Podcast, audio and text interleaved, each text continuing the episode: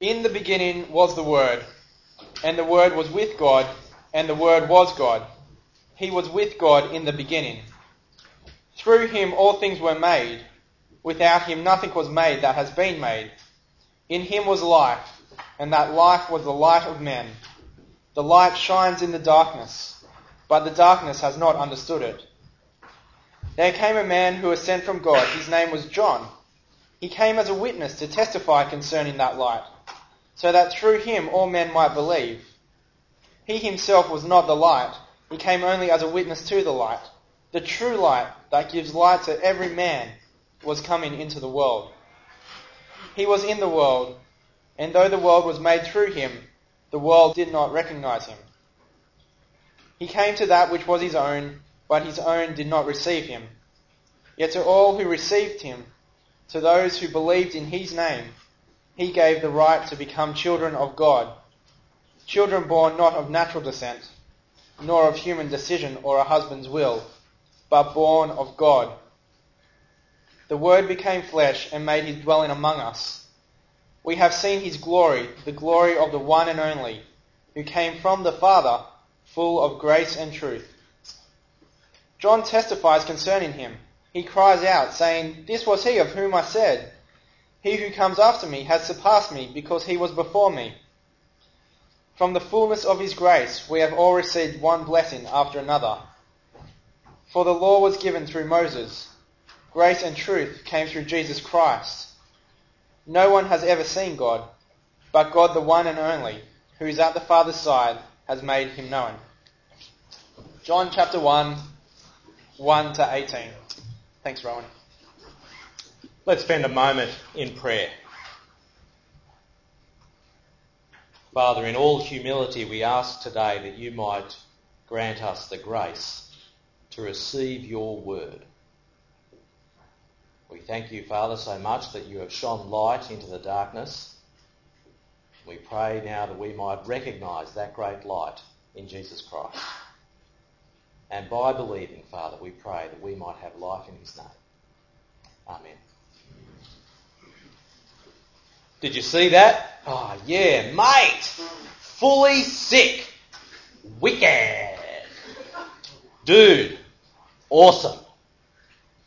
Now, that may well be the first time you've heard that phrase, fully sick, uttered from the front of a Sydney Uni lecture theatre. It may well be the last. Have you ever noticed, though, in common speech, how some words of great power have become utterly pedestrian. Words like awesome. And another word, profound. Suddenly, a piece of mud cake is awesome.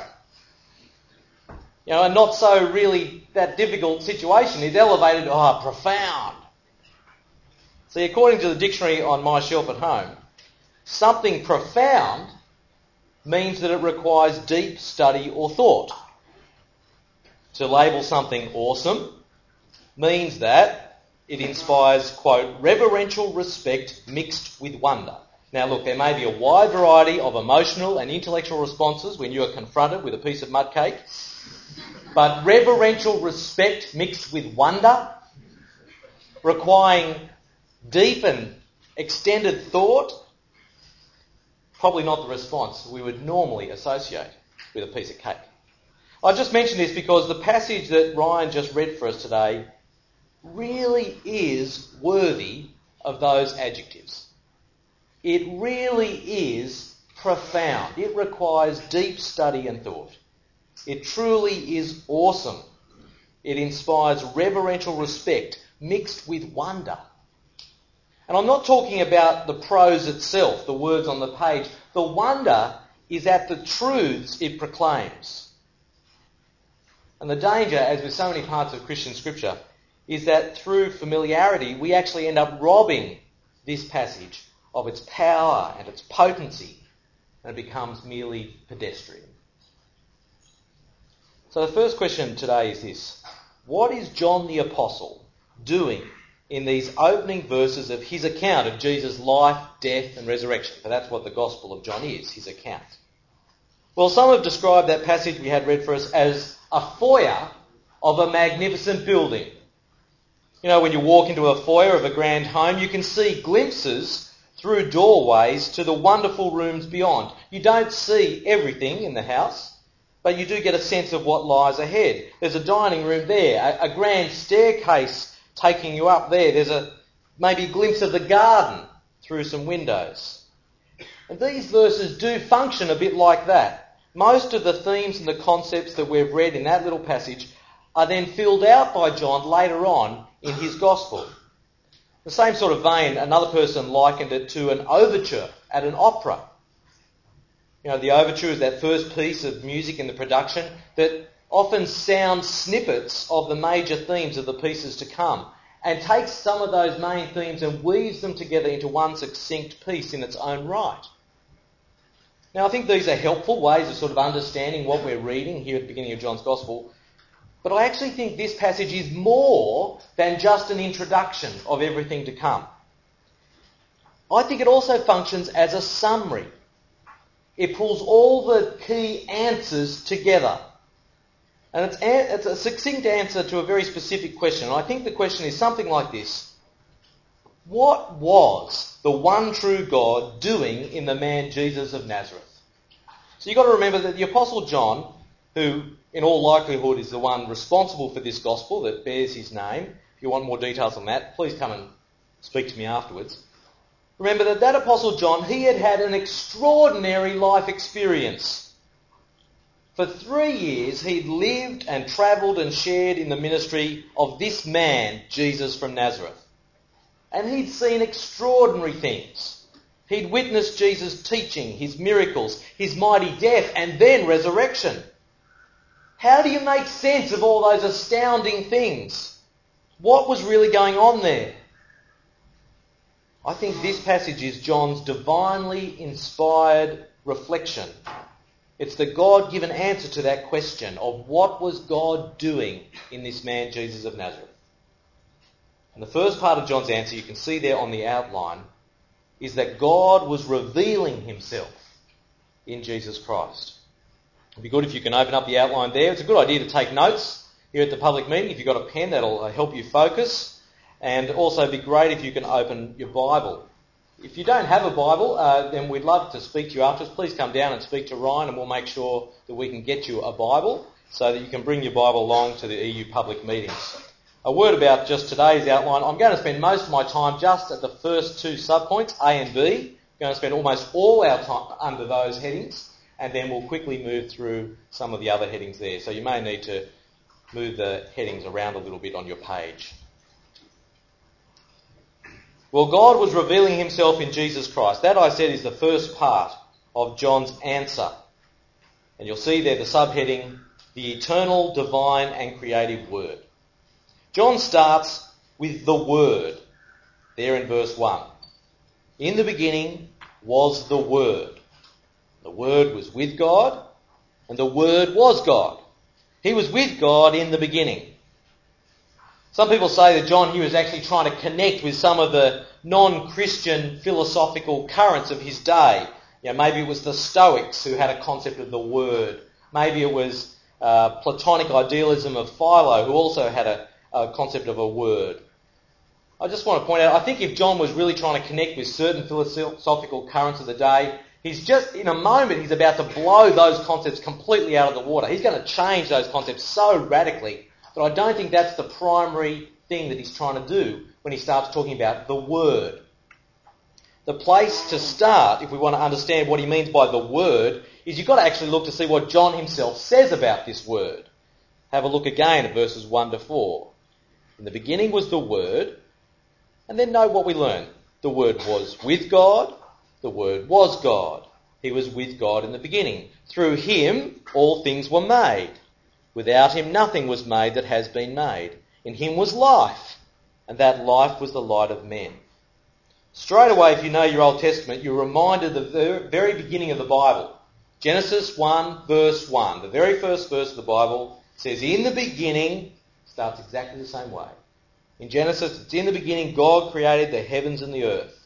And John has, I think, deliberately couched the beginning of his story of Jesus with a creation framework. We're going to come back to why he might have done that in a minute. But what does he say then about this word that was there at the beginning? The first thing we notice is the word was there before creation even took place. John casts back earlier even than Genesis chapter 1 verse 1. Because Genesis chapter 1 verse 1 starts with God creating. Well, God creating doesn't happen to verse 3 of John chapter 1. Verses 1 and 2 are before creation even takes place. What was there before anything was created? The Word was there. He was there at the very beginning. The Word wasn't created. It has no beginning. The Word is eternal, there with God. But notice this Word is also divine. He says there the Word was God.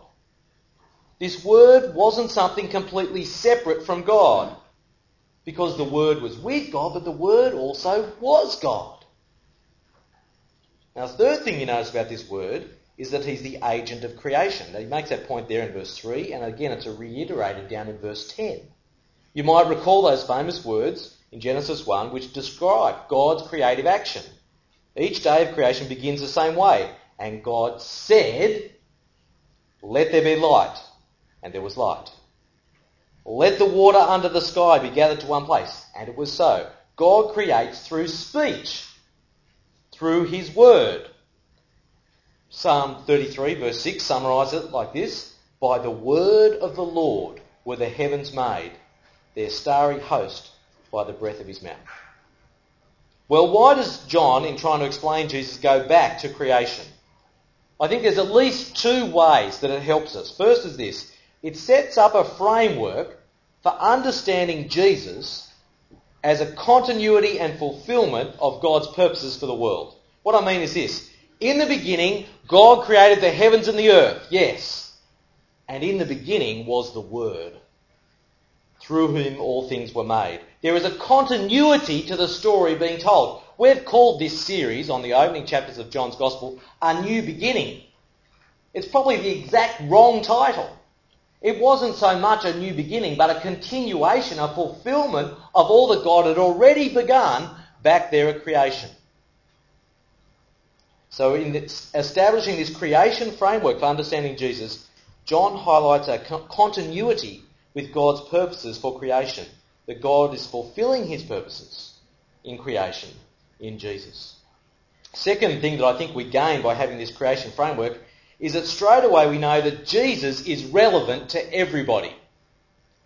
See, Jesus was a Jew, born to a Jewish people, born a long time ago in a place most of us have probably never visited.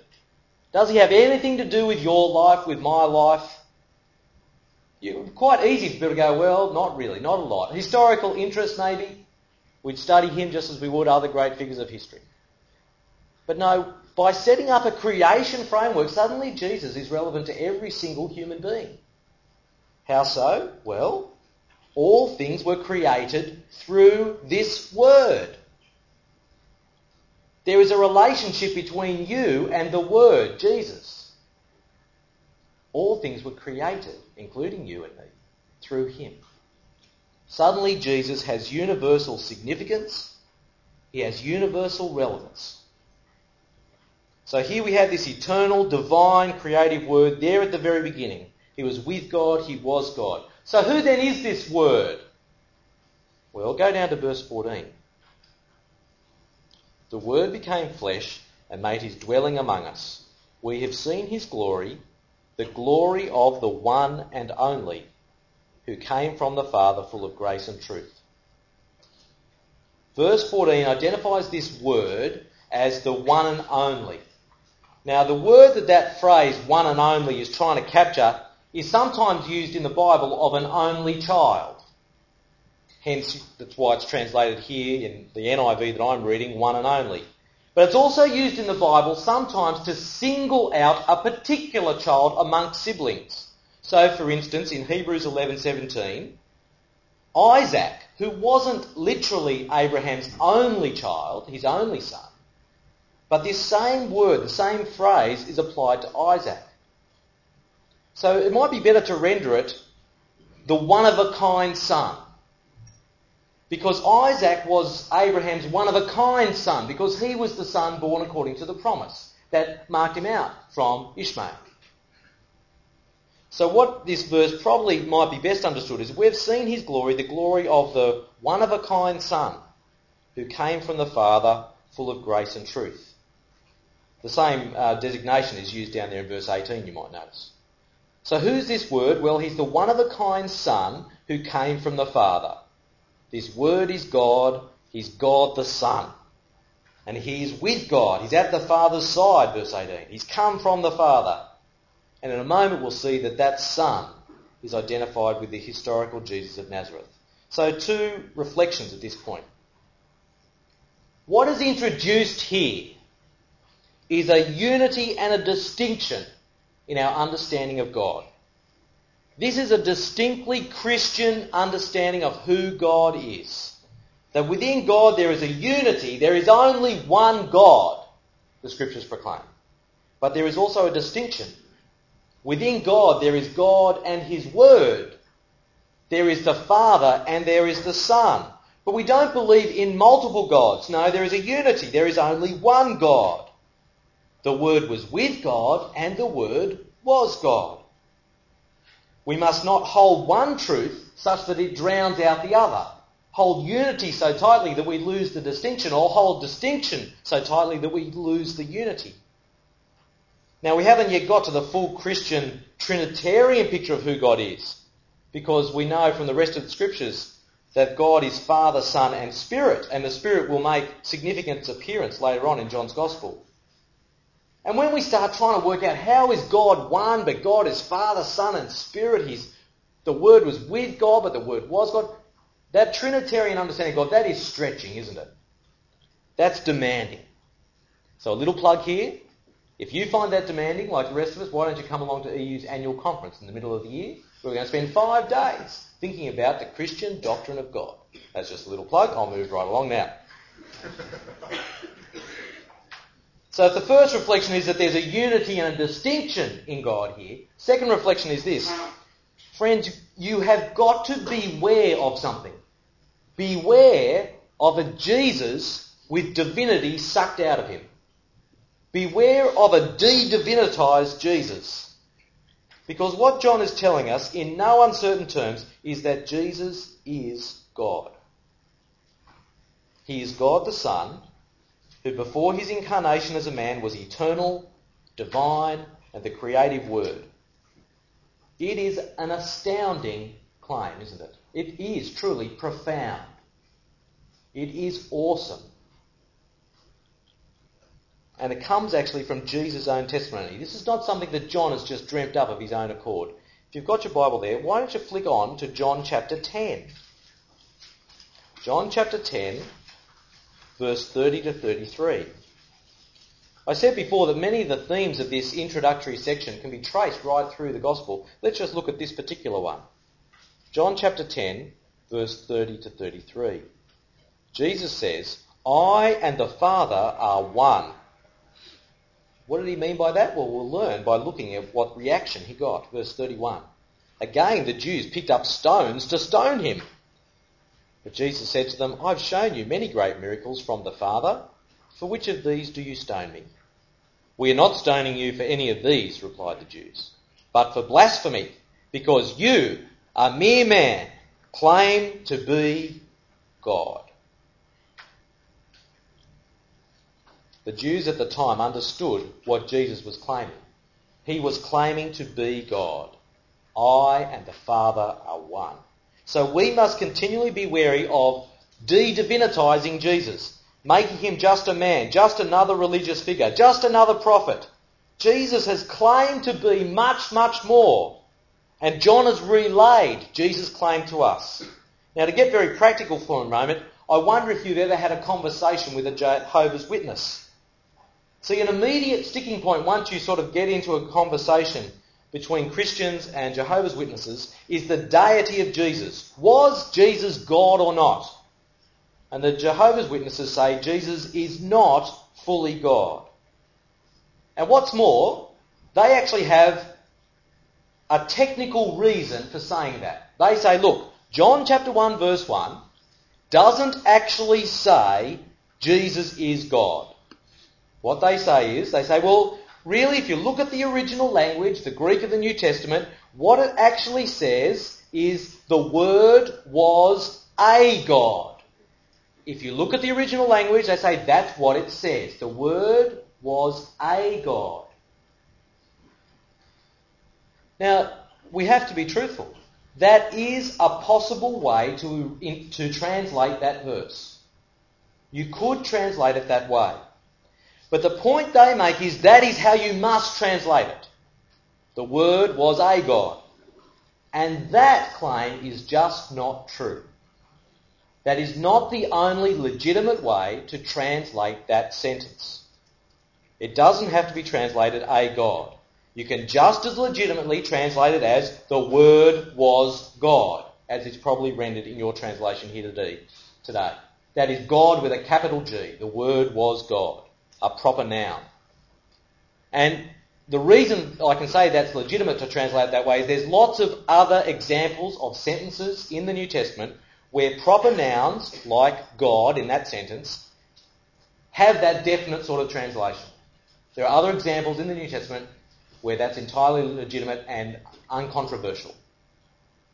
So I just mention that to you because often you will be thrown a technical argument, a grammatical argument, with which you may then go, well, I can't touch that. So hopefully just with a little bit of advice today, that may give you some equipment, uh, at least, to engage and uh, refute that position when it's put forward to you. So why does the deity of Jesus matter? Why must we hold on to this? Well, it's simply this, friends. If Jesus is not truly God, then we must not worship him. If Jesus is not fully God, we must not worship him.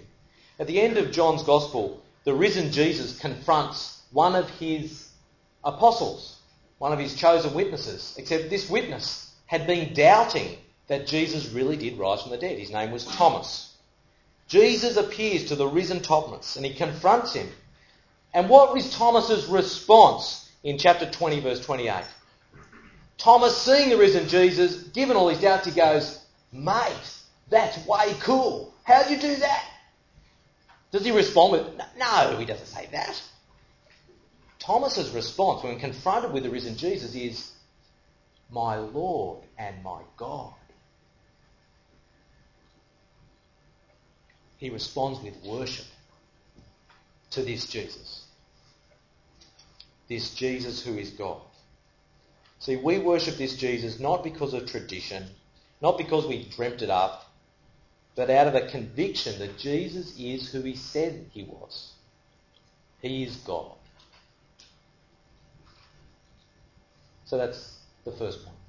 The eternal, divine, and creative Word. But this word is also the enfleshed, revealing word. Verse 14 would have come as an absolute shock to people in John's day, and frankly, it still should come as a shock today. Have a look at it. Verse 14. The Word became flesh and made his dwelling among us. We have seen his glory, the glory of the one of a kind Son, who came from the Father full of grace and truth. The Word became flesh now that would have been shocking news for philosophies of John's day because they were convinced that the spirit is good, but the flesh, the material, the, the, bod, the body, that's bad. Flesh, bad. Spirit, thumbs up. So when to say that the Word, the divine Word, became flesh, that's not just icky, that's just uncomprehendable. That makes no sense at all that God could become a human being, take on material, become flesh. Now, for Christians and those who know the Old Testament, it's not, that is not the challenge because we know God created all things good, that matter is good under God's creation. But it's still entirely shocking and astounding that God will become a man. And it truly is that he became a man. He didn't put on a disguise. It wasn't like my kids who play dress ups. Look, Dad, I'm a policeman. Look, Dad, I'm a ballerina. Look, now I'm a human being, says God. It's not dress ups. It's not a disguise. He didn't just put on a cloak of humanity. He became flesh. He became a frail, a limited, a mortal human being like you.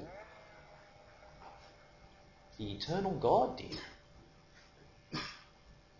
Like us, the Bible says, in every respect, including being tempted, save only that he was without sin. And he came at a very particular point in human history. There's uh, several places in this chapter where John deliberately, I think, ties it into God's plan of salvation through human history. And we're not going to spend time looking at them all. I'll just point out a few. He talks about Moses and the giving of the law down in verse 17. He talks about John the Baptist twice in the passage, tying again Jesus into what God is doing in salvation history. But two I want to just point out to you particularly, he gives Jesus the title of Christ there in verse 17. Now Christ is a very particular title. It identifies Jesus as the promised Messiah or the anointed one which ties Jesus into the great promises that God had made that one day he would send his Christ to establish God's righteous rule in the world. And the, the notion of Jesus as the Christ, the promised anointed king who would come, that is a very important category that John will use throughout the presentation of Jesus' life in this gospel. In fact, if you go to the very end of the gospel, go to chapter 20 verse 31, John says why he's writing this book. He says very clearly, these things are written so that you, the reader, addressing you and me here today, so that you, the reader, might believe that Jesus is the Christ. He's trying to identify who is this Christ and he's saying, look, it is Jesus. That's one of the ways that I think John is tying Jesus in to God's purposes in salvation history. The other way that he ties Jesus in to God's purposes in salvation history is there in verse 14. The Word became flesh and made his dwelling among us. I want to spend just a little bit of time thinking about what that phrase really signifies. The, the Word made his dwelling among us. Literally, it's the Word pitched his tent among us. And that harks back to Exodus chapter 25 verse 8. You might like to jot it down. Where the Lord says, then have them make a sanctuary for me, and I will dwell among them. Make this tabernacle and all its furnishings exactly like the pattern I will show you. A tabernacle is a tent type of thing, uh, and what we read in John 1.14 is that the Word became flesh and tabernacled, pitched his tent among us. Now that is quite astounding, isn't it? That the eternal divine Word would dwell right in the midst of human beings. And it is a massive theme of the Bible. There's different ways you can tell the Bible story, sort of summarise it, themes that go from beginning to end.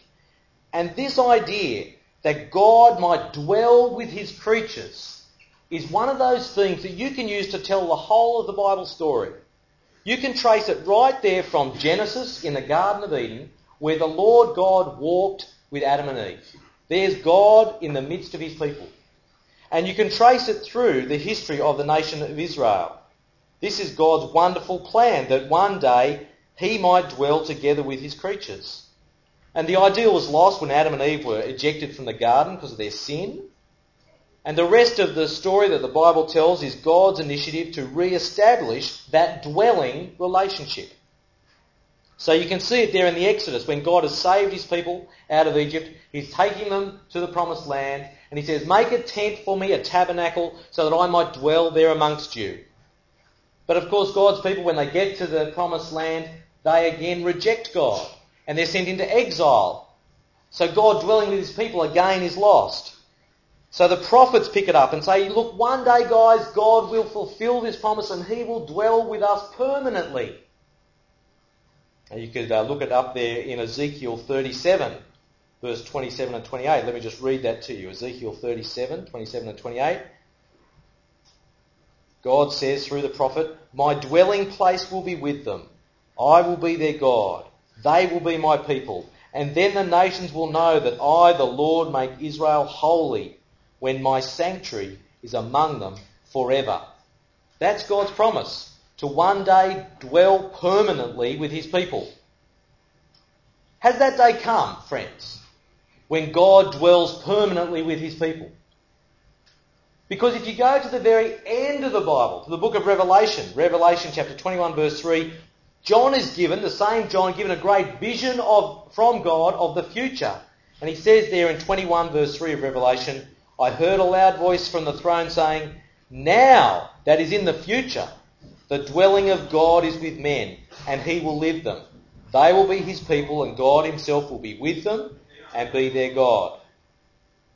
That is, Christians are still waiting for the consummation, the final fulfillment, when God will dwell with us in all its fullness. Now, why am I going into this, all this detail? What I want to say is there is this great theme through the Bible of God coming to dwell with his people. And then there in John chapter 1 verse 14, what did we read? We read, the Word became flesh and made his dwelling among us. He pitched his tent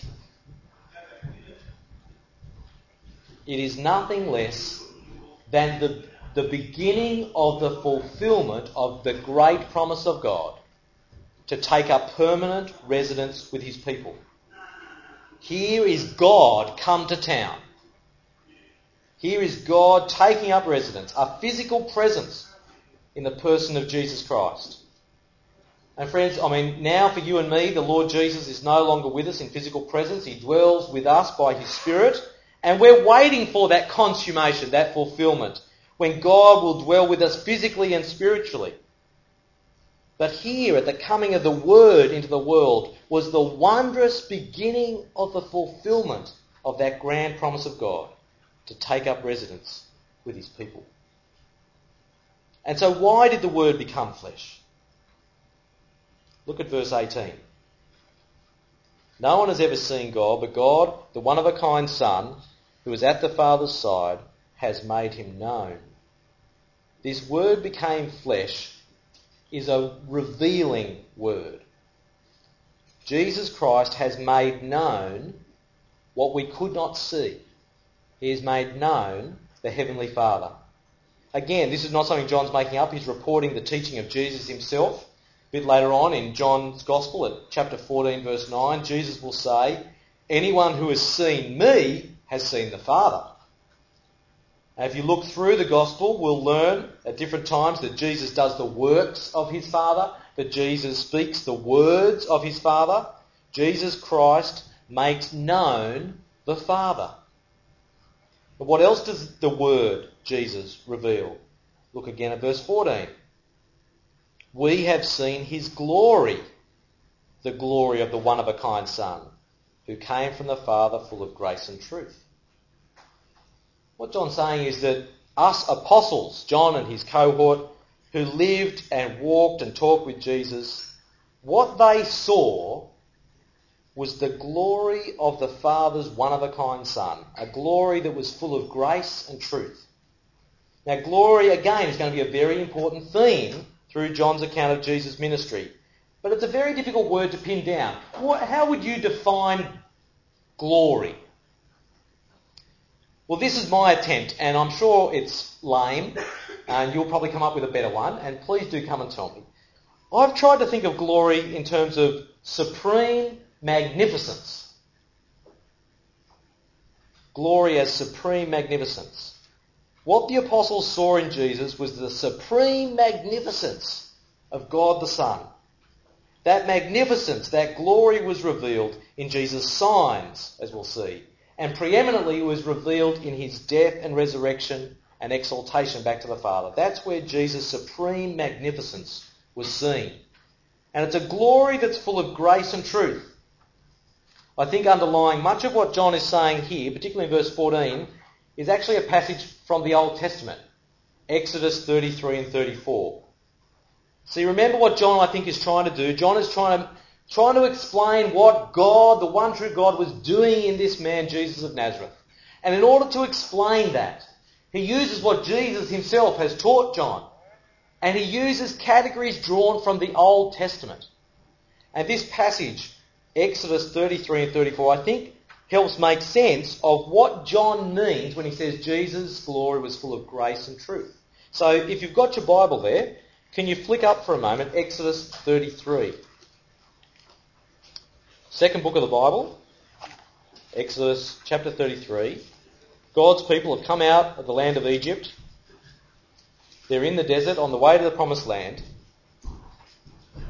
And a couple of different passages that I think are key here from chapters 33 and 34. I'm not going to read it all out, but just point out that in chapter 33, verses 7 to 11, that describes how the Lord God came down in a pillar of cloud to speak with Moses at the tent of meeting, or literally in the Greek version of the Old Testament, it says the tabernacle of witness. So already tying into some of the themes we've seen.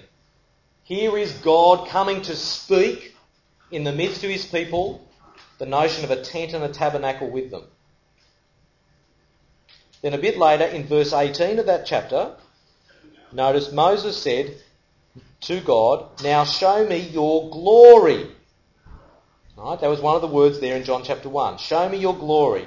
Now, then the Lord goes on to agree in verse 19. Yep, okay. But he makes a comment in verse 20 that no one can see him and live.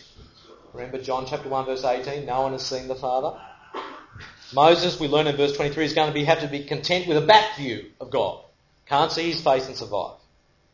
And then a bit later on, in chapter 34, verse 6, when the Lord does actually come down and appear to Moses, notice what happens. Here's the Lord revealing his glory, and what does he say in verse 6 of chapter 34? And the Lord passed in front of Moses, proclaiming, The Lord, the Lord, the compassionate and gracious God, slow to anger, abounding in love and faithfulness. The key phrase is the last one, abounding in love and faithfulness. It's closely related to John 1.14, where we know that Jesus was full, abounding, of grace and truth. Conceptually, God's love, his steadfast covenant love, is related to grace. And faithfulness and truth can even sometimes be the same word. So I think John is actually using the background here from Exodus 34 to say that when Jesus appeared, he didn't just portray a general sort of grace or graciousness. He, he wasn't just any old trueness. No, I think John is actually saying, we have seen Jesus' glory. It was the glory of the Father's one of a kind Son, and what that displayed to us was his abundant generous faithfulness to the people of his covenant. See, that idea of God's generosity to his covenant people, it's picked up then in verses 16 and 17 of John 1. Verse 16 should literally read, From the fullness of his grace we've all received grace replacing grace. He goes on then to explain that in verse 17. God graciously gave us the law through Moses, and that grace has been replaced or superseded with the generous covenant faithfulness that came in Jesus Christ. Now we're going to be talking more about that next week. Well, so what sort of response do we make to this? Well, a moment's reflection first. The one true God is a speaking God. He spoke in the Old Testament in words of creation, of healing, of deliverance. And in those words that God speaks, he reveals himself. Just as the words I speak reveal something about me. But see, my words are frail and faulty. But his words are not. What we're told here in John 1 is that God the Word, He is God's Word to creation, in which He reveals Himself. Hebrews 1 puts it, in the past, God spoke to our forefathers through the prophets at many times and in various ways, but in these last days he has spoken to us by his Son. What's this mean for our university? What does it mean for our culture? I think it means simply this. Agnosticism is no longer a legitimate option. See, agnosticism is that position where you say, look, I don't know if there's a God or not. Maybe he exists. I'm not saying I'm an atheist. You know, maybe God exists, but maybe he doesn't. And we just can't know. I don't know, and maybe we can't know. What I want to say is John chapter 1 says that agnosticism, that sort of position, is no longer legitimate. Because God has done something to blast away agnosticism. He's revealed himself in the Word become flesh. That's why working through this Gospel of John over the course of this year, which we're going to do here at the EU in several different bites spread throughout the year, we're going to work our way through John's Gospel. That is why that is an incredibly important thing for us to be doing. Because this university is rampant with agnosticism, if not atheism. That's the dominant sort of mindset, I think, that pervades this institution. And what's going to blast that away? Will philosophical reasoning really dispel agnosticism? Will scientific debate? Well, maybe they'll have go some way, but in the end, what it will be that blasts away agnosticism will be the testimony of the eyewitnesses who were there when the Word became flesh. They saw it with their eyes. They heard it with their ears. And it's their testimony that's being transmitted to you and me under God's great hand. That is the testimony that will blast away agnosticism. Well, that's pretty good news, isn't it? But you know, that's not the best news of this passage. That is that not, I think, even really the point, the overall big point of this passage. The overall big point of this passage is much grander than just how God is going to dispel with agnosticism or how God is going to do away with human ignorance about himself. It's very interesting. The big point of this passage was the point I had as number two on the outline. That those who receive Jesus Christ become children of God. Uh, people who've studied this passage with great care have noticed that you can actually arrange it into an in and out pattern. You can start with the you know, verses 1 and 2 about God the Word, and you can match them up with verse 18 about the Father and the Son. And then you can work your way in to the very middle of the passage. You know, along the way you have stuff about John the Baptist at the top and the bottom. And you work your way into the middle. What's right at the middle? What's the focus of this passage? Well, it's a particular phrase in verse 12. It's the phrase, He gave the right to become children of God. That is the point. That people can now become children of God. Maybe the structure of John 1 points to it, but certainly the whole rest of John's Gospel does. If you go again to the, to the purpose statement in John chapter 20 verse 31, these things are written so that you might know that Jesus is the Christ, the Son of God. So that by believing in His name, you might have eternal life. The goal is not to spell human ignorance. The goal is that you might have eternal life. That you might be born again as a child of God. That you might have God so transform your existence by His Word and Spirit that you become a new creation. That you have a living relationship with your Heavenly Father. That you have eternal life. And how does that come about? Well, it comes about by receiving the Word. There in verse 12 and 13. And that's parallel to believing in his name. Just as the Word was there, the agent of creation of all things, so the Word is here. And if you receive the Word, that is Jesus, you are recreated into a child of God. Why do we proclaim that Jesus Christ is Lord to this university?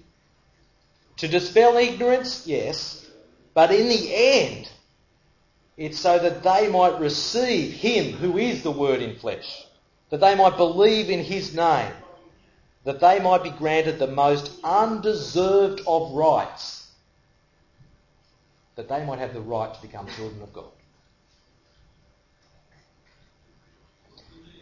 Well, I started today by talking about two words that describe this passage profound and awesome.